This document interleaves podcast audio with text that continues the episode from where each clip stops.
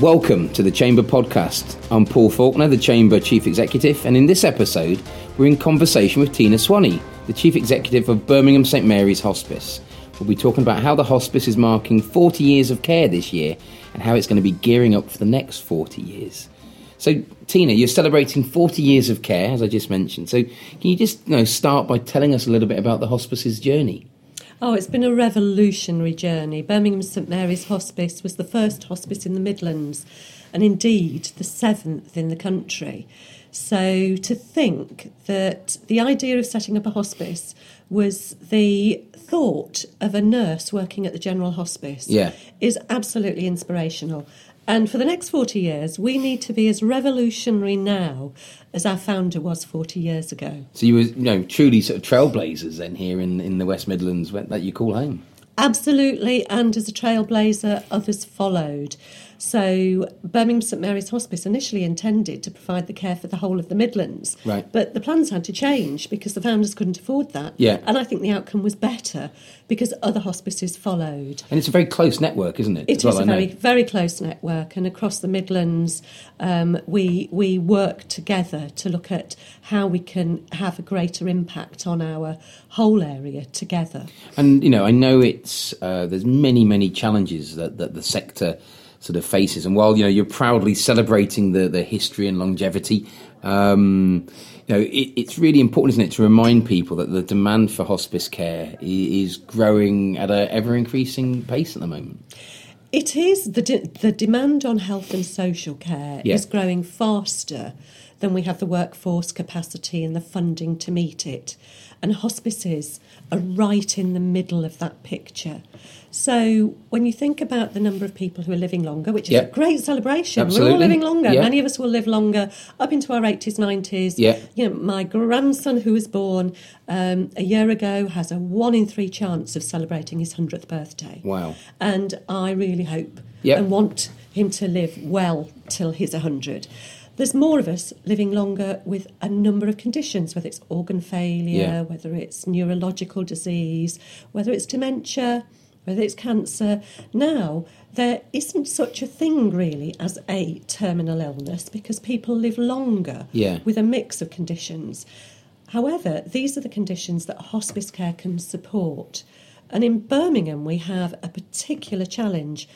Out of everyone that lives out their lives, Yeah.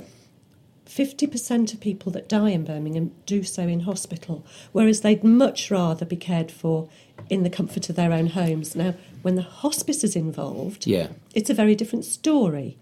More people are able to be cared for and live out their lives in their own home environment. As they would wish. As they would families. wish. Yeah. Because most of our care is, and this might surprise people, most of our care is about helping people live better with their illness in their own homes. And has that changed in, in recent times? Then have you sort of seen that that change in terms of the the core service in a way, or the core, you know that the, the hospice is is providing?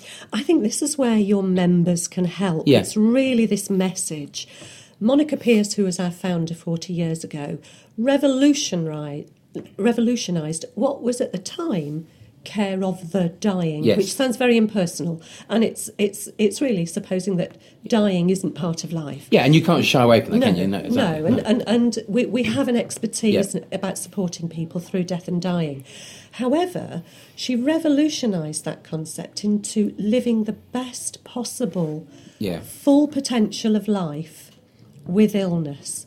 And even today, we haven't really got that message across that hospice care is more about living better with illness, closer to the comfort of your own home, with the people who matter to you most being supported So during that journey. So it's, it is sort of turning it into a, a positive, if you like, isn't it? And removing any fear that people may have around the word hospice because it's a, a sort of misconception of, of what it does. But as you say, that, that message is something that. yeah, hospice is for living. Yeah, yeah. As much as right at the end Yeah. of life, it can support people during dying. That's certainly one of the things we're hoping that everyone listening today they're going to sort of take away. And if you didn't know that already, then you know it will be imprinted on your mind and start to look at, at what you know obviously St Mary's, but the hospice movement in general is doing, and ways people can help and, and support and give you the the additional support that I know that, that you're constantly seeking at the moment. Yes, and it's it's having the, the, the courage. So, some people, some communities are very good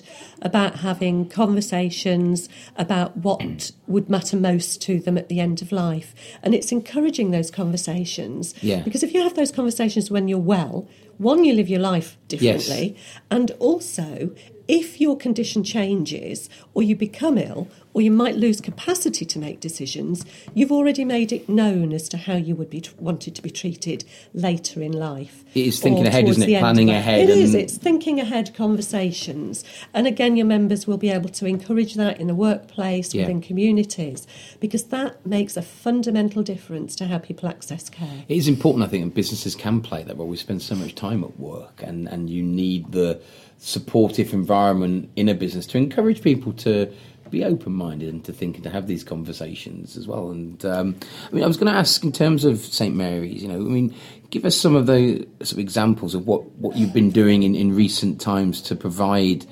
Um, you know, a better experience for those people who, who do use your services. We, we've really had to look hard at what we do. Um, most of our funding comes from people like corporates Yeah. um, and and donors. Um, uh, we cost eight point three million pounds to run. Wow. Every year, single year? Every single year. Um, really, in order to meet this year's demand, we could do with another two million pounds because we can't, we don't have that capacity. So three years ago, we recognised that the demand for hospice care was growing. So we've transformed a number of our uh, services. We now have four satellite clinics in GP surgeries so that our nurses that visit people in their own homes Yeah. it gives a choice for people to see a hospice nurse or a hospice doctor or a phys- occupational therapist in their own doctor's surgery in a place that's You're less restricted by your own bricks and mortar and all of the, the sort of fixed costs that come with that. And Yes, actually and if, to, if somebody doesn't is well enough to go to their GP surgery and they don't actually want someone visiting them at home, they've got that option. So I would say about ten percent of the work in our community will now be through our satellite clinics and do you see that, GP that surgeries. growing? Is that going to be a model which will only sort of, um, yeah, sort of gather momentum going forward, you think? We, we see that um, uh, the hospice care in um, a greater range of settings both has that educational impact. And so we, we're a teaching hospice. Last year we educated one thou- well, t- over 2,000 health and social care professionals. So we're trying to get greater capacity for good palliative care. And Okay. palliative care means responding to the person as a whole person, listening to what matters most, and really being able to alleviate distressing symptoms Yeah. um, and focus on the practical. So, another uh, choice that we offer is our family and carer support team. And the difference that that can make, because we have palliative care social workers in that team, can be the difference between someone going into poverty Yeah. or being able to remain housed in their own home. That's a fundamental difference. So, if somebody is going through an illness, Absolutely. that's one of the things that can push somebody right into poverty. That's critical, isn't it, in terms of just society as a whole? And it's a looking far beyond what people might expect Yes. you're doing at a hospice. And I suppose the must place a lot of um, say demands on the staff, but they're clearly a um, a multi uh, talented, experienced group that you've got working. For. We have very experienced staff, right from our volunteers, who many of whom have been through our services. They've had a family member cared for, so they give back to us Right. through volunteering. We have um, corporate supporters, so because we're our charity of the year, Yeah. they will fund us um, um, through just having fun in the workplace. And that's critical, Um, isn't it? And it anyone is. listening who wants to find out more, there's plenty of ways that, that they can reach And, you. I know. we, we love our Birmingham corporate. Yes. Um, and and also it's it's very much about um, us working really as well as a provider of very high quality care Hmm. through our doctors, nurses, physiotherapists, social workers, volunteers. It's also about us working with other professionals because end of life care, palliative care, um, threads through hospital care, GP care, district nurses. So, because of that, we are also developing plans together across the health and social care system in Birmingham and. Much bigger piece of mapping yeah, going on, so I'm, I'm is- leading on, on that piece of work with um, you know local medical consultants and and clin- clinicians. So it, it's it's also inspiring that the, the health and social care leaders of Birmingham Yeah. are putting hospice and palliative care leaders in charge of those plans. shows how critical, I suppose, the role is that you play. I know it's an incredibly complex piece of work, but it feels like absolutely the right way forward because of the. Um, there's got to be a collegiate approach. To There has to there? be, and it's to really make sure that care around an individual is well coordinated. So, whoever is employing the team that's supporting someone, we're acting as one team. Yes, We're removing duplication and we're looking at filling those gaps so that if someone's diagnosed with an illness that they know isn't going to go away, then they know where they can turn to. They don't have what somebody said was the two loneliest weeks of my life, where even my GP was afraid to refer me to a hospice Yeah. because he thought I'd be angry. Um, and at that time, it's imperative, Yes. isn't it, that the the, the system is joined up so that, that, that the, the the individuals, the people, you know, get the the best care and support at those critical times. Uh, and that, as you said, it has big social impacts as well. Absolutely, and that referring GPs know that the word hospice doesn't mean death. Yes. Because many, what's changing is that more people are referred to us earlier on in their diagnosis, Yeah. and and with a condition that they may live with several years with, so they'll dip in and out of our services. Yeah. Might come onto our inpatient unit for some pain management or symptom management, Yeah. and then go home feeling better and better able to manage their symptoms. And that's a critical message. One of the reasons Yes, we're, we're sat here today talking, isn't it? We really want to sort of push that and encourage um, people to sort of understand how you know, hospices have evolved. And as you, you sort of already sort of said, really, it's now about allowing people to sort of live the full potential. Yes, and uh, we're, we're delivering education in care homes to enable because a lot of people are living out their lives in care homes.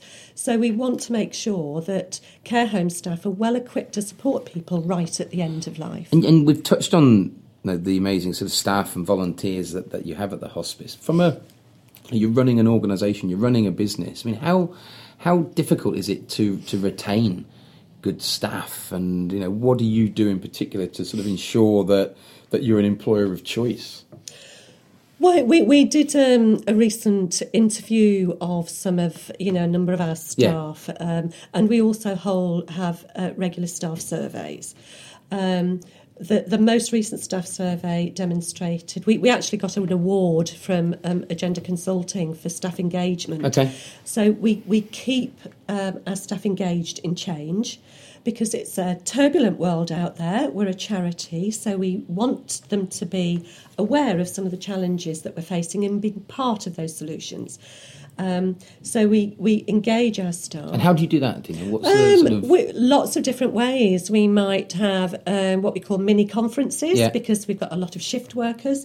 So I might run mini, mini conferences across a whole month. okay? Um, and so As ways of reaching them ways of all and getting in the front of them all, whole- yeah. The whole workforce, uh, as many staff and volunteers as possible, then are able to attend, engage, think about solutions for the future, and we use those ideas in our uh, long-term and operational plans. Got you.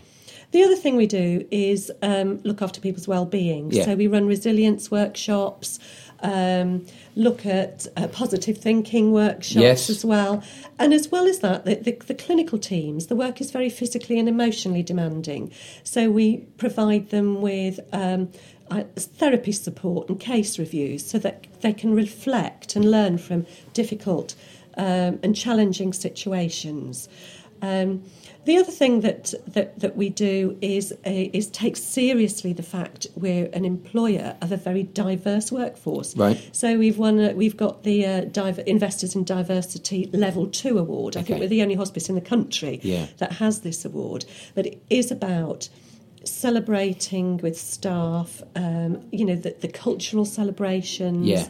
making sure that we are seen as a welcoming place in this diverse And, community. and, and know, by very nature of what you do, you're a caring place, and I suppose you know, you're absolutely critical that, that the staff feel cared for as well. And it's uh, there's some brilliant examples of best practice there you know, for for all businesses. To, Yeah, and it's really, really challenging because we know there is more demand than we can we Yeah. can respond to. So whilst it's great that those that we have contact with have a better experience as they're reaching the end of life, um, we know that there are still too many people dying alone. There are too many people who are receiving care too late, Yeah.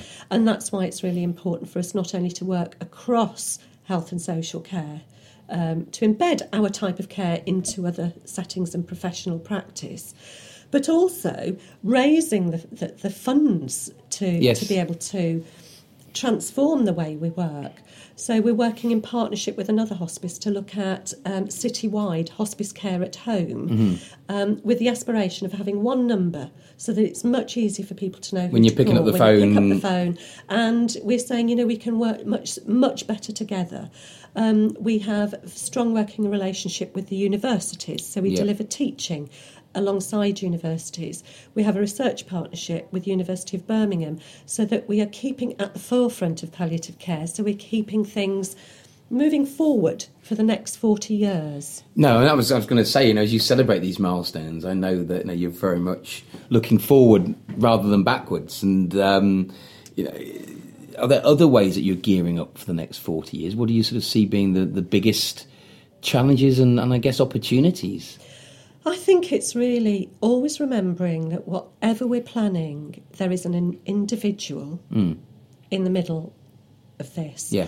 There is an individual that may have had very bad news that they've got an illness that isn't going to go away, and that illness um, will mean that their life expectancy hmm. has changed. Hmm.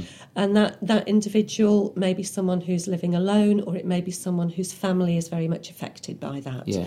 So, what is really important is that we work to support the resilience, the independence, and the dignity of every single individual. Because the more that we can support that independence, the less reliant people are Yes. on our support, and particularly drawing on the expertise that is within our local communities. Local communities can be really supportive. Yeah. And so we're trying to spread that message across Birmingham. So Birmingham becomes a compassionate community where everybody at the end of life is a priority. Whether you're a business leader, whether you're a member of community, that the way society treats people as they reach the end of their lives Yeah. Becomes a testament to the way that society behaves. Mm. And what an amazing thing if we can make a big shift from crime to compassion. Absolutely. And What a thing to strive for, isn't it? Yeah. Hey? You know, and I mean, we know it's a it's a brilliant city. It's a brilliant region. There's so many amazing people doing wonderful things, but there's an awful lot to be done. But I mean, I, I love the the the passion. I love the ethos that that, that you have, and that, that that sort of radiates out of the. Uh, the hospice. It's fantastic to hear about how you're embedded right at the heart of the the broader plans um, here in the city and the region. And I think probably you know just to to wrap up, I suppose it's to reiterate that that in order to allow you and the team and and um, and peers to do the amazing work, then the you know very real appeal is for people to step forward and, and support. And you know we'll make sure again anyone who's who's listening there'll be lots of links that you can follow to both to you know to, to St Mary's to find out more and as ways you, that as businesses or individuals you can get behind and support the hospice. And I, and I think coming up is 10th of July is a big day. It's when the hospice was officially opened Right. by royalty. So um, we're doing what's called a Go Pink Day. okay. So, you know, if your members want to go pink, remember the 10th of Ju- July? Any donations that come flying in through the door Yes. or the phone lines or through our links on our website, um, birminghamhospice.org.uk.